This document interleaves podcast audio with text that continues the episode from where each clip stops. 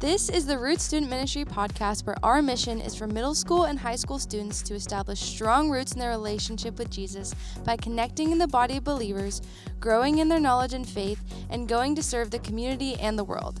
If you would like more information about us, check out our website at icrossroads.org/roots or you can find us on Instagram and TikTok at CSM Roots.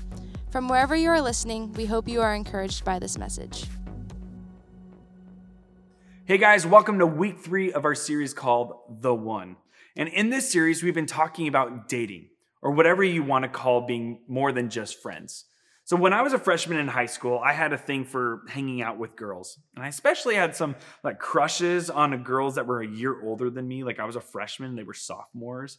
And one of them was, she was a new sophomore to the church. And I, I got to know her at winter camp. And I thought to myself, like, man, like, I want to start dating this girl. Now, dating at that age didn't really mean much. It meant that we talked on the, our wired phone that was connected to the wall every once in a while, and we hung out when we were at church. And we may have held hands once or twice during my youth pastor's sermon too, like, but whatever. And I really thought our relationship was strong for about three whole weeks. Then everything just fell apart. My feelings for her changed when I saw her flirting with other guys in the youth group.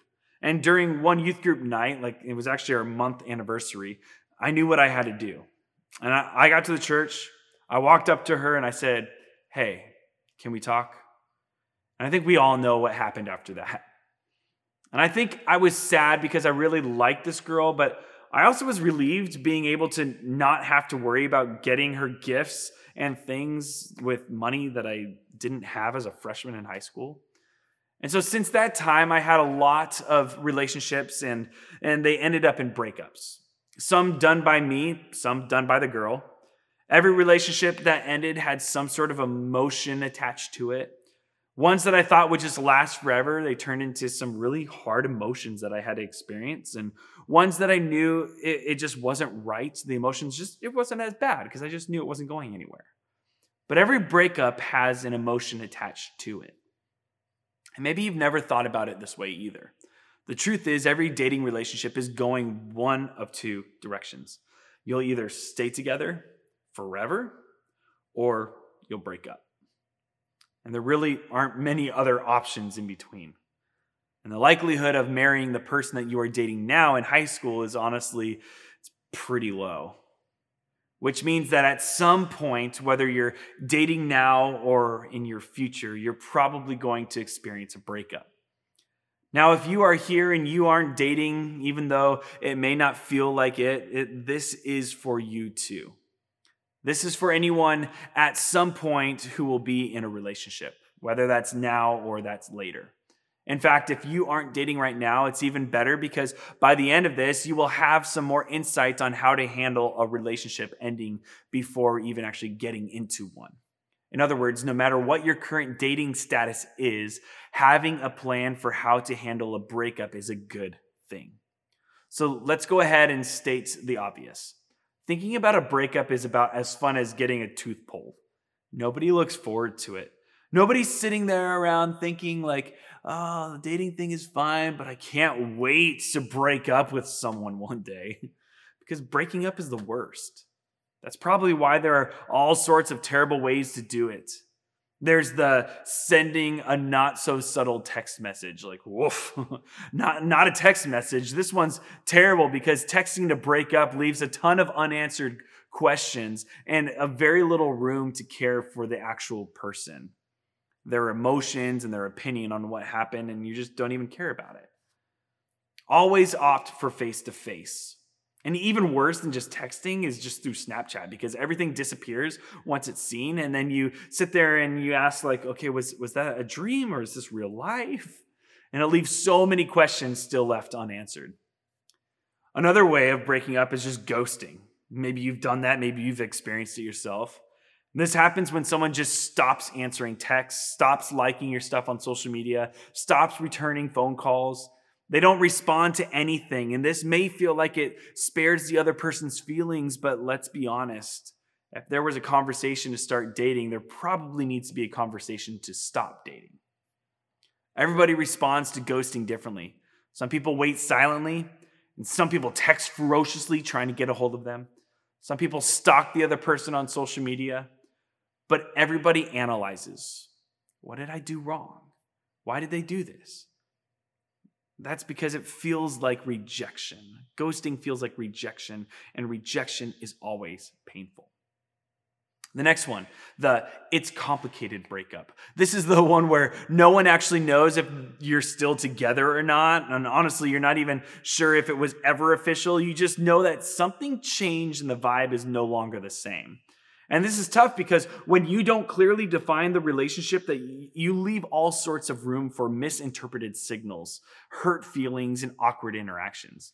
And when you don't clarify the, the new expectations of the relationship, things can get really messy really quickly when someone wants out.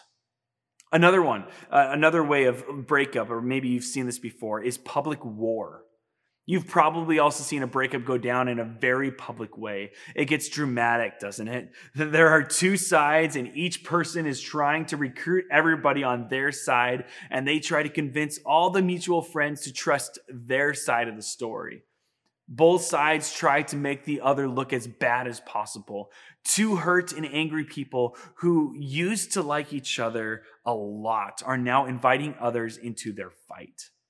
And that is a mess that has the potential to make a lot of people hurt and angry. And that's why we're talking about this. Because when it comes to breakups, two things are true. Number one, all breakups are tough. And number two, some are worse than others. And no, there's no magic formula that makes breaking up a good time for everybody. It is, however, possible to control the level of damage. Think of it like a volcano. No one wants to be around when a volcano erupts, but we know it can happen. And when it does, it can be pretty devastating and damaging. But over time, what we've learned from like even tribal people in the South, uh, the uh, South America, people have adapted to actually live near these volcanoes and have learned how to reduce the damage the volcano has on the surrounding community. They create little ditches for the lava to flow through, so there's less chance that their community gets damaged. So, the question that we are trying to answer is when it comes to breakups, how do we minimize the damage? How do we keep from being a full blown active volcano that we're standing right in the center of? In other words, is there a way to, to date someone and then stop dating that someone in a way that isn't catastrophic? And to answer that question, I want to look at what a guy named Paul said. He was one of the earliest and most famous Jesus followers, and he also happened to write a big chunk of the New Testament. Whether it was dealing with family, friendships, or work relationships, when Paul wrote to his church friends, he often included some here's how God wants you to treat the people around you wisdom. And since the person that you date and possibly break up with fits in the people around you category, we're going to look at some of his advice and apply it to breakups. So, in a letter to the Christians living in a place called Philippi, Paul says this in Philippians 2 3. He says, Do nothing out of selfish ambition or vain conceit. So, let's stop there. Selfish, eh, selfish ambition simply means anytime it's our goal to make ourselves look better than someone else, especially at the expense of someone else.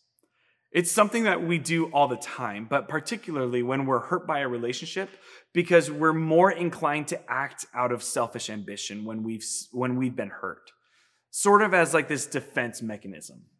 And this is true in dating and in any other relationship where there is a potential for hurt. You don't have to be dating to know what it is like to act selfishly and for your own good. So, have you ever seen somebody go through a relationship or friendship drama and insult that person on Instagram or tell everybody who will listen about how awful the other person was or pretend that they're totally fine and didn't really like that person, anyways, or spread lies or tell secrets about that person? Or have you ever seen somebody break up with someone and, and say something like, it's not you, it's me, to make themselves look better? Or maybe, maybe they blame someone else for their decision to end it.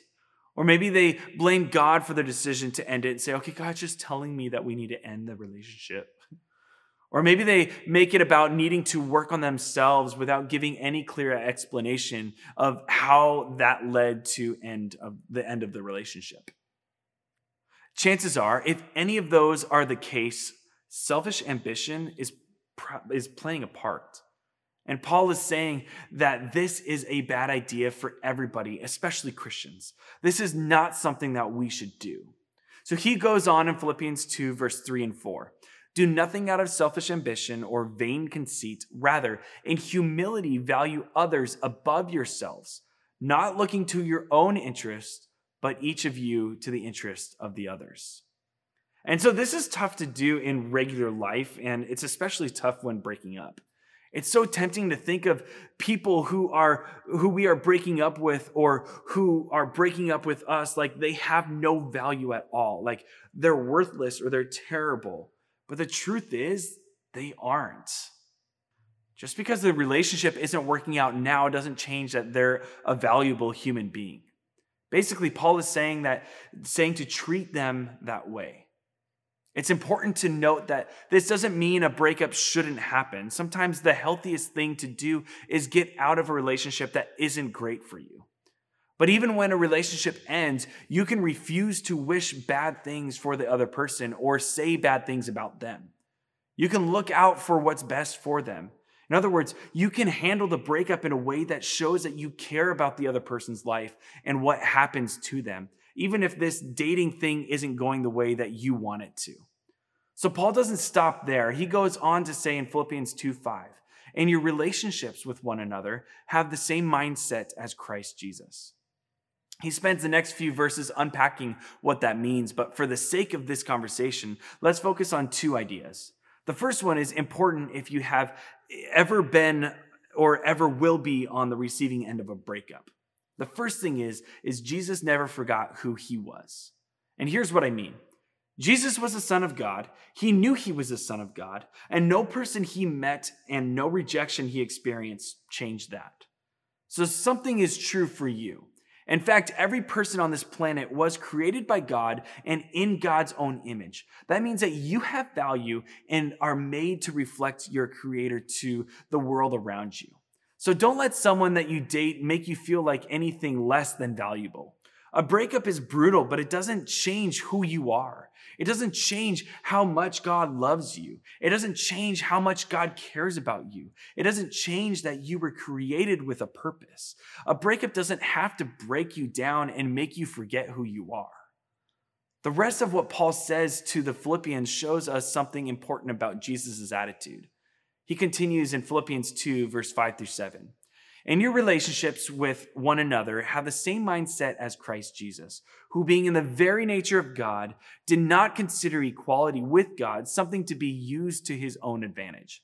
Rather, he made himself nothing by taking the very nature of a servant, being made in human likeness. So, the second thing is follow Jesus' example of how to treat others. Even when people offended and, and rejected Jesus, he didn't mistreat them. He looked out for their interests.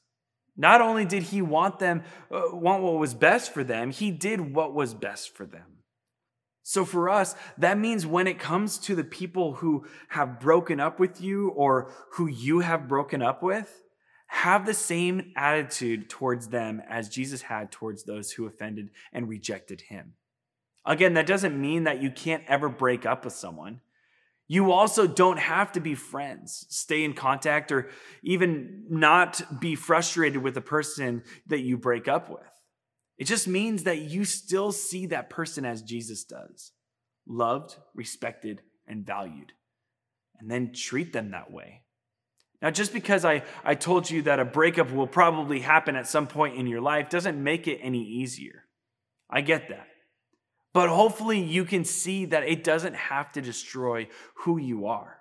So think of it this way a breakup doesn't have to break you. So, to be clear, we're talking specifically about high school relationships. Sometimes parents break up, and that can feel like it's breaking you. If you're facing a challenging time at home, please talk to a trusted adult and find the support that you need. Maybe it's your life group leader. So, whether you're dating someone now or you hope to in the future, here are a few things that you can decide before a breakup happens that could help minimize the damage. The first one is decide that you'll treat them with dignity. That may mean that you have to set some rules for yourself. Maybe for, for you, that means that deciding that you're not going to try to build an army of people who don't like them or start a war. Or maybe it means that, that you're not talking to them frequently if they still have feelings for you. Make rules like I refuse to talk bad about them in person or on social media, or I refuse to treat them in a way that would dishonor them. And the second thing is decide that you'll decide you'll treat you with dignity. No matter who does the breaking up, everybody feels hurt in some way. And when you're hurting, you're more likely to make decisions that make things worse in the long run. So refuse to do anything that will that will hurt you because of a breakup. Maybe that means not going to a, a party that they're going to be at. Maybe that means not dating someone new immediately just for payback.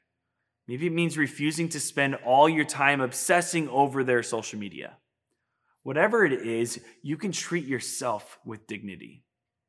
But here's where it gets tricky. And these kinds of decisions don't come naturally. Often, your natural response will be towards selfish ambition and hurting someone else to make yourself feel better. That's why you're also going to need people by your side to help you process your feelings and stick to your decisions.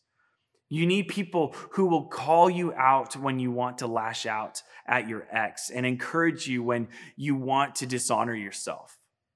That could be your life group leader, it could be your parents, or maybe just a few close friends who you trust.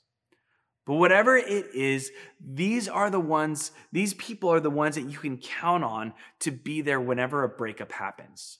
In our, in our culture, most people, teenagers and adults, they don't handle breakups well. That doesn't have to be your story. A breakup doesn't have to break you or the other person, and you can actually honor God by honoring them. So, whether you are in the middle of experiencing a breakup right now or your first breakup is years down the road, this is true for everyone. A breakup doesn't have to break you. So, when you treat others with dignity, you demonstrate the character of Jesus. You show people what he's really like. And while it won't come naturally and may not be easy, it's possible to weather the storm and have a stronger faith and character on the other side. So, let me pray for you. Father, I pray for anyone right now who may even be watching this and they're going through a breakup right now and they just feel uh, like they're hurt. Maybe they've even lashed out at their old dating partner. Uh, God, I just also pray for anyone who's watching who maybe will be going through a breakup in the recent future uh, or soon to be future. And so, God, I just pray that you will protect their hearts and help them know that uh, who they are in you and that the relationship status does not define them and that we are who you say we are. And so, God, we just pray that we can rest in you, um, especially when we're going through the hardships of a breakup. We trust you, Jesus, and we love you, and we pray this in your name. Amen.